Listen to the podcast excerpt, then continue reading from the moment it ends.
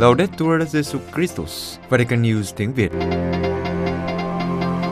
Radio Vatican, Vatican News tiếng Việt. Chương trình phát thanh hàng ngày về các hoạt động của Đức Thánh Cha, tin tức của Tòa Thánh và Giáo hội Hoàn Vũ được phát 7 ngày trên tuần từ Vatican và Roma.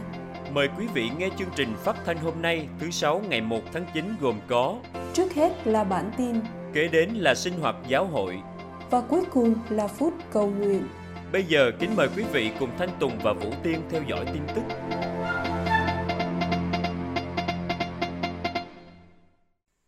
Ý cầu nguyện của Đức Thánh Cha trong tháng 9 Cầu cho những người sống bên lề xã hội Vatican, trong video ý cầu nguyện tháng 9 được công bố ngày 29 tháng 8, Đức Thánh Cha mời gọi mọi người cầu nguyện và hỗ trợ những người sống bên lề xã hội. Đức Thánh Cha mời gọi chúng ta hãy cầu nguyện cho những người sống ở bên lề xã hội trong những điều kiện sống không xứng với con người để họ không bị các tổ chức bỏ rơi và không bao giờ bị loại ra ngoài. Trong video ý cầu nguyện được mạng lưới cầu nguyện toàn cầu của Giáo hoàng thực hiện, Đức Thánh Cha đã suy tư về sự thờ ơ mà nhiều người bị gạt ra ngoài lề xã hội phải chịu đựng. Đức Thánh Cha than thở, một người vô gia cư chết trên đường phố sẽ không bao giờ xuất hiện trong những câu chuyện hàng đầu trên công cụ tìm kiếm hoặc các bản tin.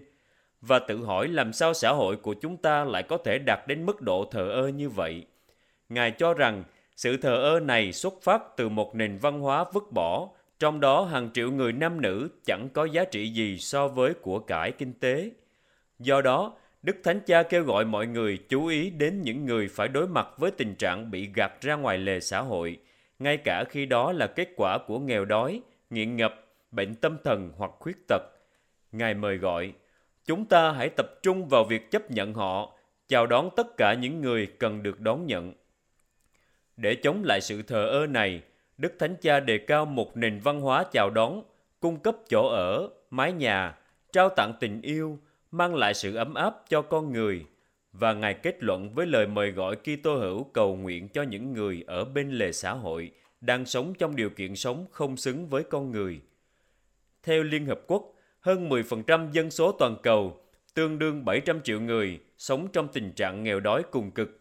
1,6 tỷ người khác sống trong điều kiện sống không đầy đủ, ngay cả ở các quốc gia phát triển.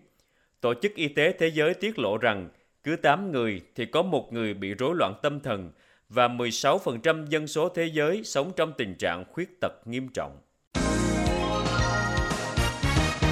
Đức Hồng Y Parolin nói, Đức Giáo Hoàng đến thăm Mông Cổ như người hành hương mang lại niềm hy vọng cho toàn thế giới. Vatican Trong một cuộc phỏng vấn với Vatican Media, Đức Hồng Y Quốc vụ Khanh Tòa Thánh Pietro Parolin mô tả chuyến tông du của Đức Thánh Cha Francisco tại Mông Cổ như một hành trình nhằm củng cố đức tin cho cộng đoàn công giáo nhỏ bé nhưng sống động của đất nước và củng cố mối quan hệ giữa tòa thánh và nước này. Đức Thánh Cha sẽ thực hiện chuyến tông du thứ 43 tại nước ngoài khi viếng thăm Mông Cổ từ ngày mùng 1 đến ngày mùng 4 tháng 9. Mông Cổ sẵn sàng đón tiếp một vị giáo hoàng, lần đầu tiên trong lịch sử của đất nước.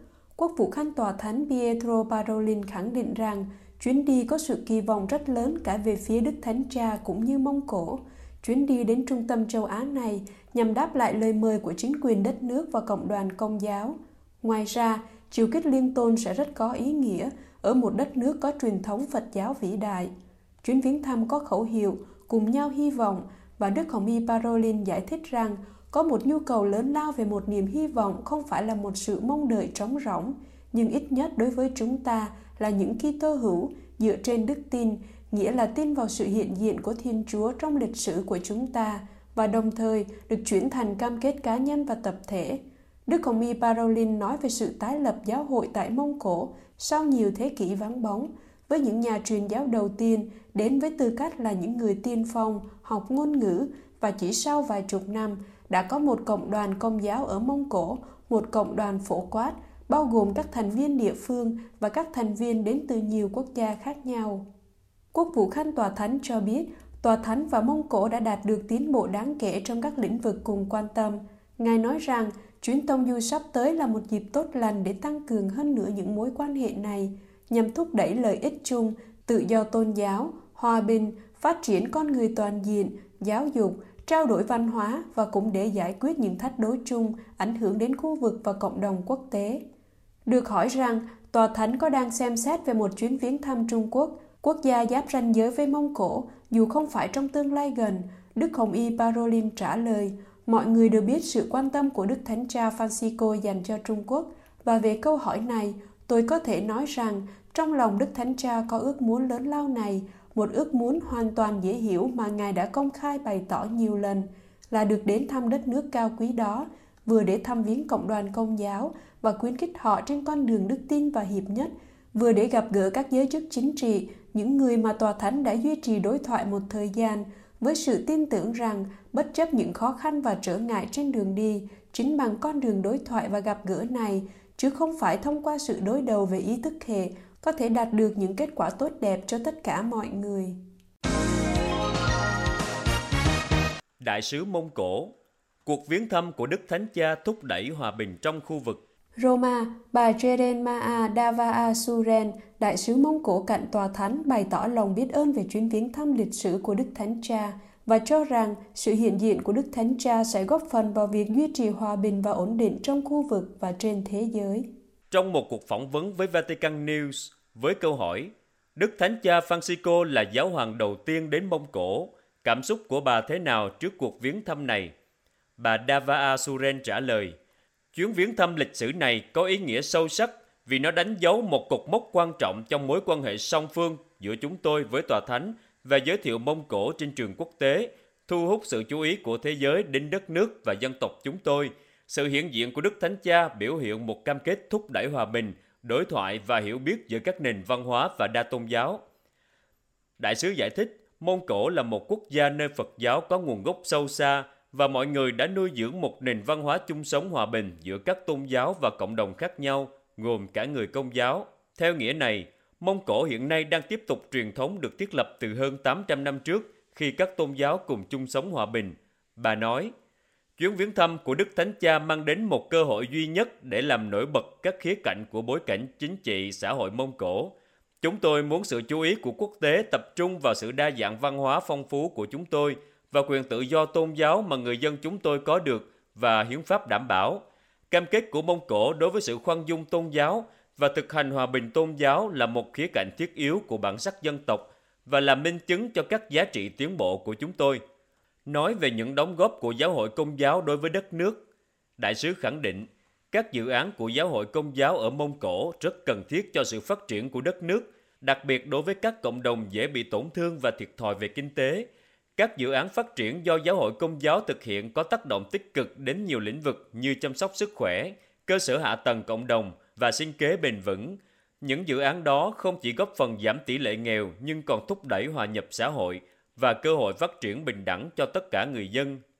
Sự tập trung của giáo hội vào giáo dục và phát triển phù hợp với các ưu tiên của chính phủ và chính phủ đánh giá cao sự đóng góp của giáo hội cho sự phát triển kinh tế xã hội của đất nước với câu hỏi cuối cùng liên quan đến kỳ vọng của cuộc viếng thăm, đại sứ trả lời điều đầu tiên, bà tin rằng chuyến viếng thăm sẽ làm sâu sắc thêm mối quan hệ hữu nghị và hiểu biết giữa Mông Cổ và Tòa Thánh, dẫn đến việc tăng cường hợp tác trong nhiều lĩnh vực khác nhau, bao gồm giáo dục, phát triển xã hội và bảo vệ môi trường. Tiếp đến là thúc đẩy đối thoại liên tôn và vun trồng sự tôn trọng các tín ngưỡng đa dạng. Bà kết luận, trên hết, Chúng tôi kỳ vọng chuyến viếng thăm của Đức Thánh Cha sẽ để lại một di sản sâu sắc và lâu dài về hòa bình, hợp tác và thiện chí. Chúng tôi cũng hy vọng chuyến viếng thăm lịch sử sẽ truyền cảm hứng cho những nỗ lực mới hướng tới phát triển bền vững, tiến bộ xã hội và bảo vệ môi trường ở Mông Cổ. Các giám mục châu Á thành lập trang web dành riêng cho Thượng Hội đồng. Châu Á Liên Hội đồng Giám mục Á Châu đã ra mắt một cổng thông tin web để điều phối và thúc đẩy việc thông tin của Thượng Hội đồng về tính hiệp hành trong khu vực. Trong buổi ra mắt trang web vào ngày 29 tháng 8, Đức cha Sebastian Francis của Penang, người đứng đầu Ủy ban truyền thông xã hội của Liên Hội đồng Giám mục Á Châu nói rằng Thượng Hội đồng là thời điểm đặc ân để tiếp tục cuộc đối thoại ba chiều kích với các nền văn hóa, các tôn giáo và người nghèo. Đức cha Francis cho biết trang web Synop Asia là một điểm tham chiếu quan trọng đối với giáo hội ở châu Á và tất cả các phương tiện truyền thông. Ngài kêu gọi mọi người chia sẻ các nguồn lực và sự phong phú của Thượng Hội đồng khi chúng ta cùng nhau bước đi như là dân Thiên Chúa. Trong một thông điệp được ghi âm, Đức Hồng Y Charles Maungbo của Yangon, Chủ tịch Hội đồng Giám mục Á Châu, đã mô tả Thượng Hội đồng là một khoảnh khắc ân sủng. Ngài nói, đó là lời kêu gọi làm chứng cho Chúa Giêsu và sứ điệp của người trên lục địa châu Á rộng lớn này và cho hàng triệu anh chị em mà chúng ta đang sống ở giữa họ. Ngài cho biết, các lãnh đạo giáo hội đã nghe nhiều câu chuyện cảm động về Thượng Hội đồng từ khắp nơi trên thế giới và từ các cộng đồng ở châu Á. Đức Hồng Y Bo nói rằng trang web Thượng Hội đồng châu Á, nền tảng sẽ tập hợp và chia sẻ những câu chuyện về Thượng Hội đồng. Đặc biệt tập trung vào châu Á là điều cần thiết để mọi người có thể tham dự hành trình Thượng Hội đồng.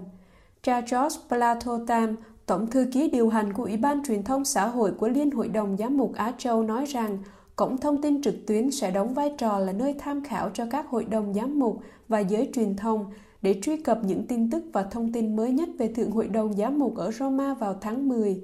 Sáng kiến này cũng nhằm tạo một mạng lưới các nhà báo muốn đưa tin về các sự kiện liên quan đến Thượng Hội đồng. Đức Thượng phụ Bartolomeo gửi sứ điệp cho thời gian của thụ tạo. Istanbul, Đức Thượng phụ Bartolomeo của chính thống Constantinople gửi sứ điệp nhân ngày Thế giới cầu nguyện cho việc chăm sóc công trình sáng tạo, được cử hành vào ngày 1 tháng 9. Ngài nhấn mạnh mối liên hệ giữa những thiệt hại với môi trường và việc không tôn trọng nhân quyền, đồng thời khẳng định rằng cuộc xâm lược của Nga tại Ukraine đang tàn phá sinh thái khủng khiếp. Trong sứ điệp, Đức Thượng Phụ viết, Mọi hành động chiến tranh cũng là cuộc chiến chống lại thụ tạo, vì nó gây ra mối đe dọa nghiêm trọng cho môi trường tự nhiên. Đề cập cụ thể đến cuộc xâm lược của Nga tại Ukraine gắn liền với sự tàn phá sinh thái khủng khiếp, Đức Thượng Phụ chỉ rõ, ô nhiễm không khí, nước và đất do các vụ đánh bom gây ra, nguy cơ xảy ra thảm họa hạt nhân, sự phát tán bức xạ nguy hiểm từ các nhà máy điện hạt nhân sản xuất điện, bụi gây ung thư do các tòa nhà tạo ra, tàn phá rừng và sự cạn kiệt tài sản nông nghiệp trồng trọt. Tất cả những điều này cho thấy người dân và hệ sinh thái Ukraine đang phải chịu đựng và tiếp tục chịu đựng những tổn thất khôn lường. Và Ngài mạnh mẽ nhắc lại, chiến tranh phải dừng lại ngay lập tức và phải bắt đầu một cuộc đối thoại chân thành. Đức Thượng phụ Bartolomeo nhắc lại rằng, ngày nay người ta ngày càng chú trọng hơn đến những gì được định nghĩa là sự mở rộng sinh thái của nhân quyền. Về vấn đề này, cùng với các quyền cá nhân và chính trị, xã hội, văn hóa và liên đới, ý niệm về các quyền thế hệ thứ tư được đưa ra – theo Ngài, đấu tranh cho nhân quyền không thể bỏ qua thực tế là những quyền này đang bị đe dọa bởi biến đổi khí hậu, thiếu nước uống, đất đai màu mỡ và không khí trong sạch, cũng như suy thoái môi trường nói chung. Do đó, các hậu quả của cuộc khủng hoảng sinh thái phải được giải quyết trước hết về mặt nhân quyền. Hàn Quốc tặng Đức Thánh Cha đồ cứu trợ cho Ukraine. Vatican, qua Đức Hồng Y Konrad Krajewski, Tổng trưởng Bộ Bắc Ái, Đức Thánh Cha gửi đồ cứu trợ cho người dân Ukraine đang đau khổ vì chiến tranh.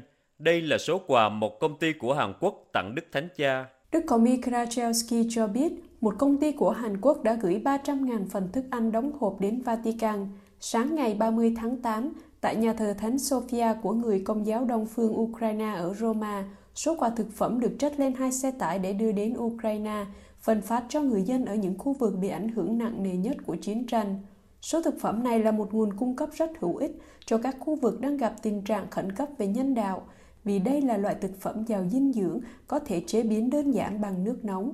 Tổng trưởng Bộ Bắc Ái giải thích, đây là chuyến xe tải lần thứ 106 chở đồ cứu trợ đến Ukraine kể từ khi chiến tranh bắt đầu.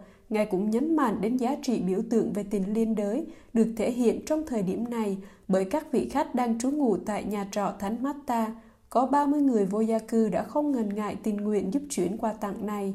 Đức Hồng Y nói, mọi người đều biết điểm đến của những sản phẩm này và ai cũng vui vẻ giúp đỡ, mặc dù công việc đòi hỏi nhiều công sức và thời giờ. Theo Đức Hồng Y, chính những cử chỉ liên đới với Ukraine là một yếu tố thúc đẩy hòa bình, bởi vì đây là điều rất quan trọng để những người đau khổ biết họ không cô đơn, biết Đức Thánh Cha đang quan tâm đến mình. Giáo hội giúp đỡ tất cả không phân biệt bằng cách phân phát những món quà nhận được từ lòng quảng đại của dân chúng. Ngoài ra, Tổng trưởng Bộ bác Ái cho biết Ngài cũng đang chuẩn bị khởi động các dự án mới. Theo đó, với những chuyến đi sắp tới, phái đoàn Vatican không chỉ mang thực phẩm, nhưng còn chuẩn bị mở một ngôi nhà lớn ở Lviv trong một vài tuần tới cho các quá bụa do chiến tranh và cả những bà mẹ có con nhỏ. Vatican đã cùng các tổ chức khác xây căn nhà lớn này ngay trong thời chiến để đón tiếp những người đang gặp đau khổ và ở đây vai trò chính là Đức Thánh Cha. Đức Hồng Y cho rằng điều cần thiết là phải có mặt tại nơi những người đau khổ đang hiện diện để không quên họ. Điều quan trọng là phải làm chứng bằng sự hiện diện, sự gần gũi hơn là những món quà. Sự gần gũi ngày càng trở nên quan trọng hơn khi một mùa đông chiến tranh mới đang đến gần. Ngài kết luận, điều này làm tôi rất lo sợ vì nhớ đến mùa đông năm ngoái. Tôi đã đến đó, ngay trong vùng chiến sự. Năm ngoái, chúng tôi đã làm rất nhiều. Bây giờ, Chúa Thánh Thần sẽ cho chúng tôi biết những gì cần phải làm cho mùa đông đang đến gần. Quý vị vừa theo dõi bản tin ngày 1 tháng 9 của Vatican News tiếng Việt. Vatican News tiếng Việt. Chuyên mục Sinh hoạt giáo hội. Hoạt động loan báo tin mừng của dòng thừa sai Scale ở Mông Cổ. Dòng thừa sai Schont hay còn gọi là dòng trái tim vô nhiễm nguyên tội Đức Maria đã hiện diện tại Mông Cổ vào đầu những năm 1990. Trong những ngày này, cùng với 1.500 tín hữu, các tu sĩ vui mừng chào đón sự hiện diện của người kế vị Thánh Phêrô đến viếng thăm. Cha Jean Bercel, năm nay 60 tuổi, người Philippines, cha là tu sĩ dòng thừa sai Shunt, đã đến Mông Cổ từ khi giáo hội tại đây được tái sinh. Cha kể lại hành trình sứ vụ của mình và các anh em trong hội dòng như sau. Chúng tôi bước những bước đầu tiên trong sứ vụ ở Mông Cổ với cảm xúc nhất định và xúc động. Vào ngày 10 tháng 7 năm 1992, chúng tôi e rè đến một đất nước xa lạ, chỉ được nâng đỡ bởi sự đồng hành của Chúa Giêsu, đấng chúng tôi kêu cầu trong mỗi bước hành trình. Trong một vùng đất không quen một người nào, không biết ngôn ngữ của người dân địa phương, chúng tôi cảm thấy như người xa lạ. Nhưng chúng tôi không bao giờ thiếu niềm tin. Chúng tôi chắc chắn về sự hiện diện của Chúa Giêsu giữa chúng tôi và chúng tôi luôn tin tưởng rằng mọi việc sẽ diễn ra tốt đẹp. Chúa sẽ mở cửa những cánh cửa mà chúng tôi đã gõ và đưa tay dẫn chúng tôi vào thảo nguyên lạnh giá và bao la xung quanh. Chúa đã dẫn tôi đến đó cùng với hai anh em khác. Hôm nay, tôi có thể làm chứng rằng Thiên Chúa đã thực sự mở mọi cánh cửa. Chúa đã ban cho chúng tôi ân sủng và tình yêu của người, những điều đã sinh hoa trái trên đất Mông Cổ và làm cho giáo hội tái sinh. Đến Mông Cổ và một lần nữa loan báo tin mừng với sự đơn sơ, kiên nhẫn và bác ái là một khoảnh khắc đặc biệt, một trải nghiệm sẽ còn mãi trong tâm hồn cha Gilbert. Sự hiện diện của ba nhà truyền giáo tại Mông Cổ vào năm 1992 là những bước đầu tiên của điều mà chính các tu sĩ gọi là một sự tái sinh. Bối cảnh chính trị thế giới đã thay đổi với sự sụp đổ của bức tường Berlin và chính phủ mới của Ulaanbaatar đã thể hiện mong muốn thiết lập lại quan hệ ngoại giao với tòa thánh với thỏa thuận là các nhà truyền giáo có thể đến đất nước này. Cha Jinberg nhớ lại, khi tòa thánh bày tỏ sự sẵn sàng truyền giáo ở Mông Cổ, chúng tôi đã nhiệt thành đáp lời. Đối với chúng tôi, đó là cơ hội và lời mời gọi mới từ Thiên Chúa. Thực tế, ngay từ những năm 1990, anh em chúng tôi đã có ý định mở một cộng đoàn ở Mông Cổ, nhưng dự án bị bỏ dở do chiến tranh. Lúc đó tôi được 30 tuổi, vừa thụ phong linh mục và tôi rất sẵn sàng, không lo sợ. Trái lại luôn tin tưởng vào Chúa Giêsu, người kêu gọi tôi thực hiện một sứ vụ đặc biệt. Sau thời gian được đào tạo ở Đài Loan, ba tu sĩ được chọn đã đến Mông Cổ để thành lập cộng đoàn. Ba vị thừa sai tiên phong bắt đầu cuộc phiêu lưu truyền giáo đến thủ đô Ulaanbaatar giữa những hy vọng và những điều chưa biết, đánh dấu một giai đoạn mới. Cha Jinberg kể lại giai đoạn này. Để có can đảm, mỗi ngày chúng tôi đọc một đoạn tin mừng, trong đó Chúa nói, ở đâu có hai ba người tụ họp nhân danh Thầy, thì Thầy ở giữa họ. Đoạn tin mừng này đã cho chúng tôi sức mạnh để luôn tin chắc vào sự quan phòng của Chúa. Về phía chính quyền, cha cho biết các nhà truyền giáo được chính quyền tiếp đón rất tử tế.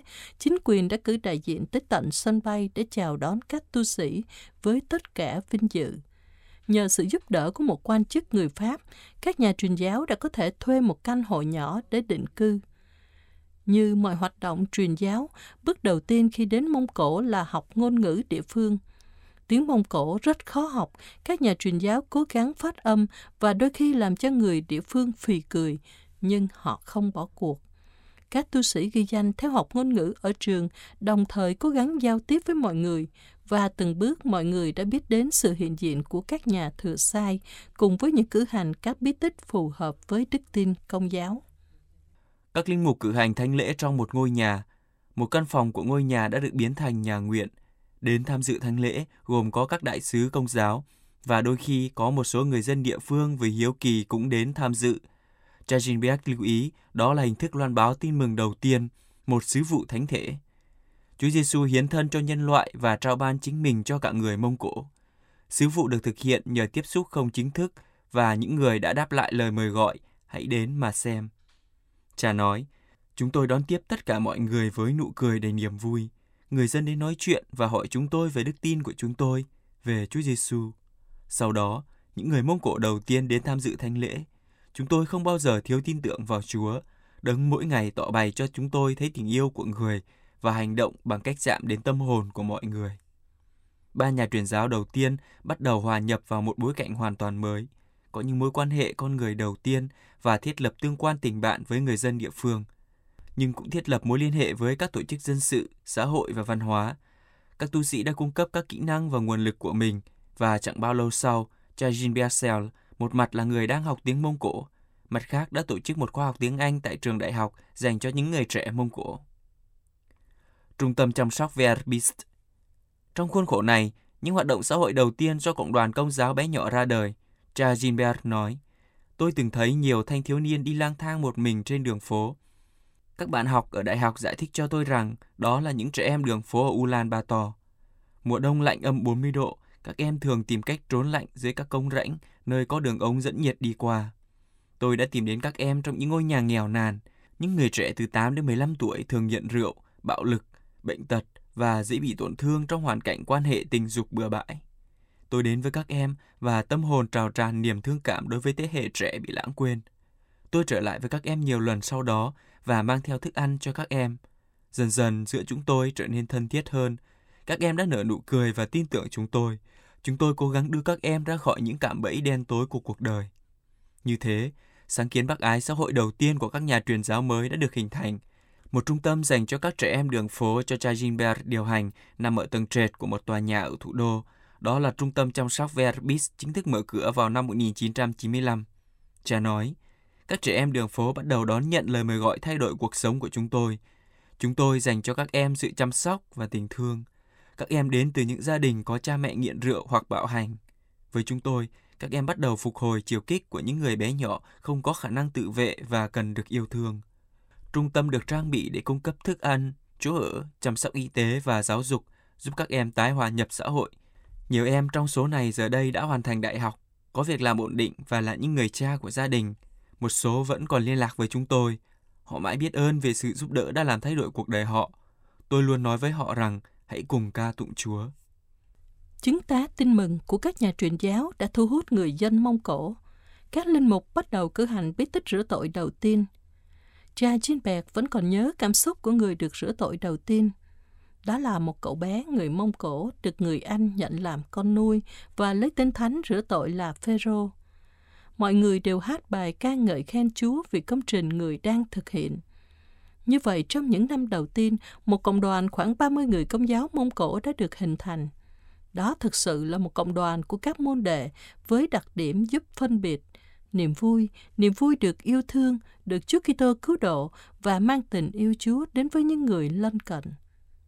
Dần dần nhờ sự hỗ trợ của Tòa Thánh và của các ân nhân từ khắp nơi trên thế giới, giáo hội bé nhỏ Mông Cổ được phong phú, có thêm các hoạt động mục vụ và xã hội với sự hiện diện của các cộng đoàn tu sĩ.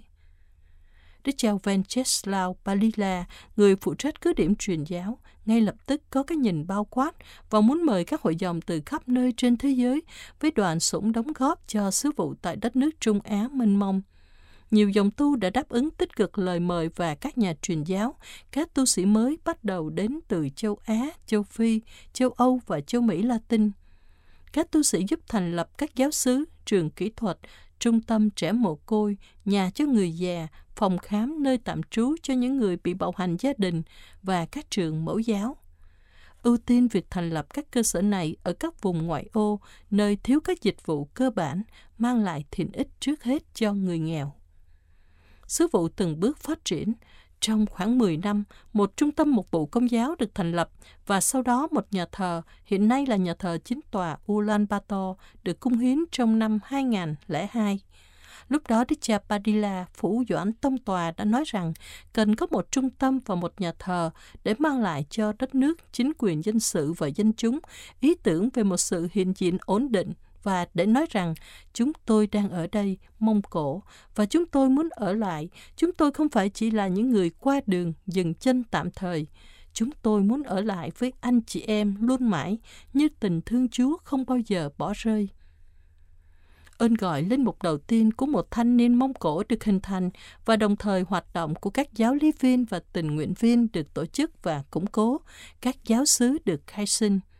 Jajinberg Sales được hội dòng chuyển qua một sứ vụ khác ở Philippines và vì thế Ngài rời Mông Cổ khi cộng đoàn công giáo ở đây có hơn 300 tín hữu và đang được mở rộng ra ngoài thủ đô Ulaanbaatar.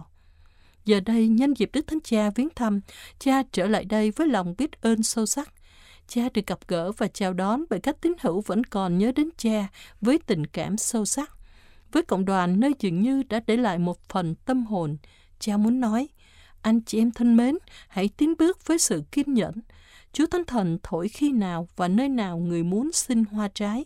Hãy để chỗ cho ân sủng Chúa để người có thể hướng dẫn những bước chân của anh chị em. Chúa đã làm và sẽ làm những điều vĩ đại. Chúng ta hãy cùng hát lên bài ca Magnificat.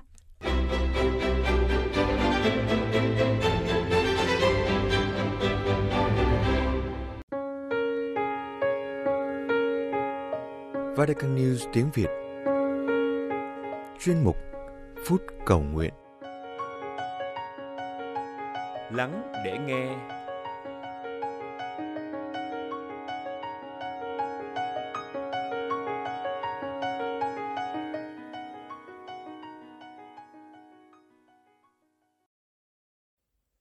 Quý thính giả thân mến, chúng ta đang sống trong một xã hội có quá nhiều âm thanh đôi lúc khiến chúng ta muốn chạy trốn tất cả để tìm cho mình một không gian bình yên, tĩnh lặng.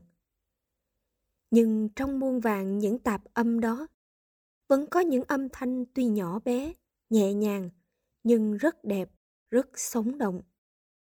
Làm thế nào để những âm thanh của cuộc sống có thể đến với chúng ta khi chúng ta chưa biết lặng tâm hồn để lắng nghe chính mình qua từng hơi thở, từng nhịp đập của con tim?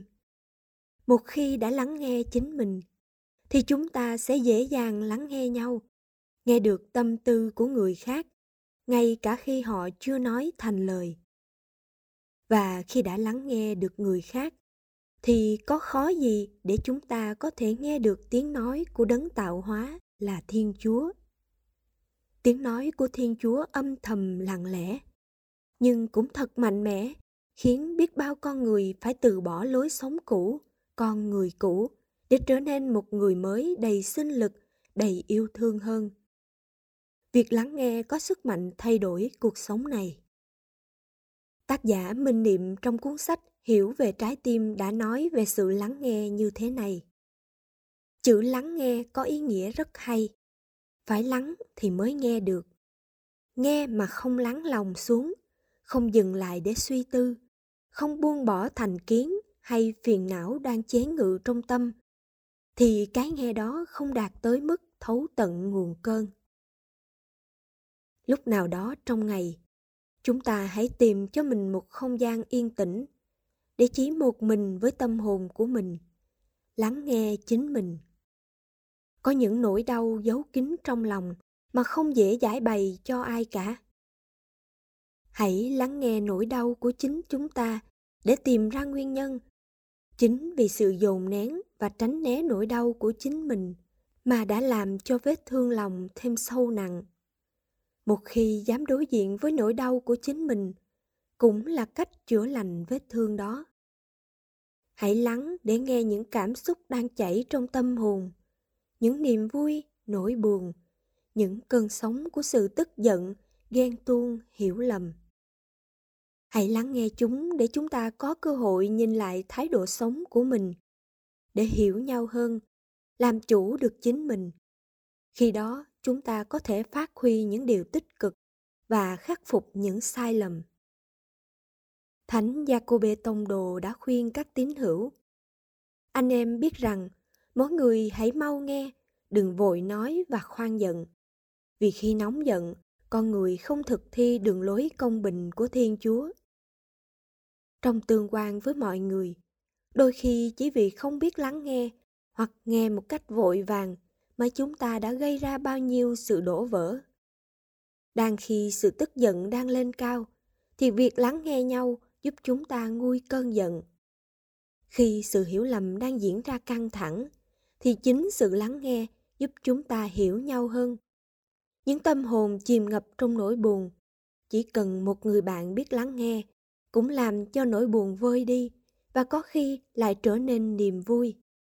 Trong cựu ước, Thiên Chúa đã gọi Samuel ba lần và Samuel đã nghe, mau mắn đáp trả. Còn chúng ta, chắc chắn nhiều lúc chúng ta sẽ đặt câu hỏi. Làm sao có thể nghe được tiếng Chúa? Tiếng của Thiên Chúa thật êm ả, nếu không phải là một tâm hồn lắng hoàn toàn, thì khó có thể nghe được tiếng Ngài. Có những đêm tối của đức tin, có những vực sâu của tâm hồn chúng ta kêu cầu lên Chúa.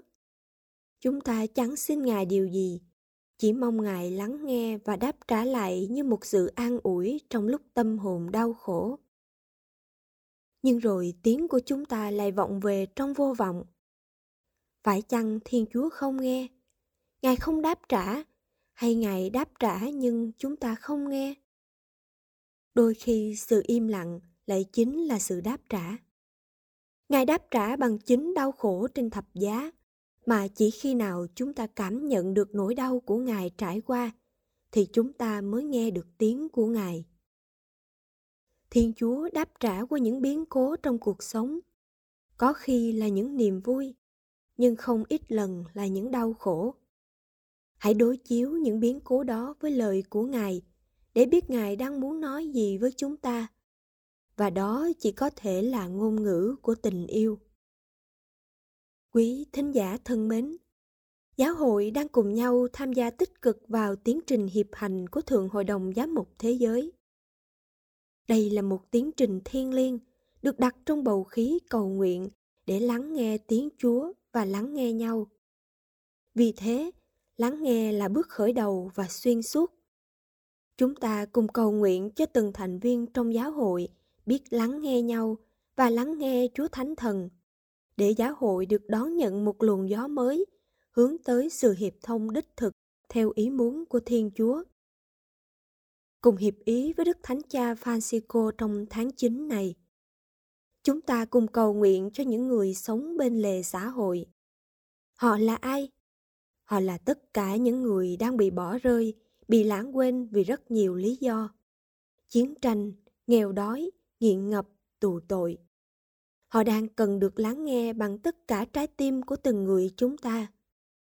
Chúng ta cầu nguyện cho họ và cầu nguyện cho chính chúng ta biết mở đôi tai thể lý và đôi tai tâm hồn để nghe được những tiếng kêu thống thiết của anh chị em đang ở bên cạnh chúng ta cuộc sống sẽ tươi đẹp hơn mỗi ngày nếu chúng ta biết lắng để nghe.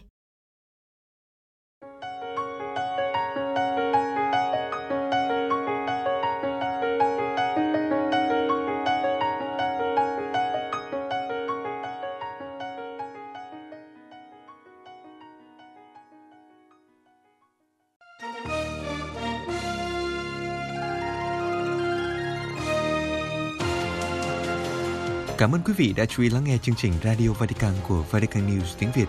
Xin Thiên Chúa chúc lành cho quý vị và toàn gia quyến. Laudetur Jesu Christus, ngợi khen Chúa Giêsu Kitô.